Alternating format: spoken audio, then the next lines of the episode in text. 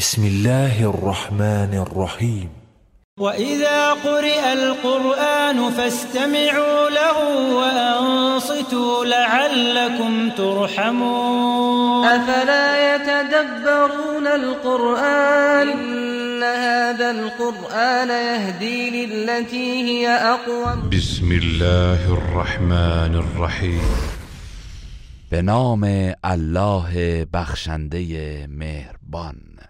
لإيلاف قريش إيلافهم رحلة الشتاء والصيف.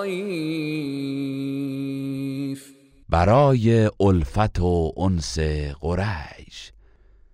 همان الفت آنها در سفرهای زمستانی به یمن و تابستانی به شام.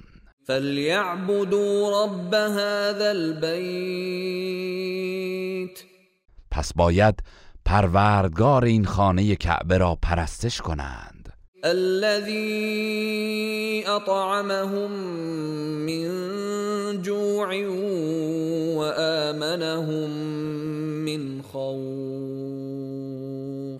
همان پروردگاری که آنان را از گرسنگی رهانید و به ایشان خوراک داد و از ترس و وحشت ایمن نمود.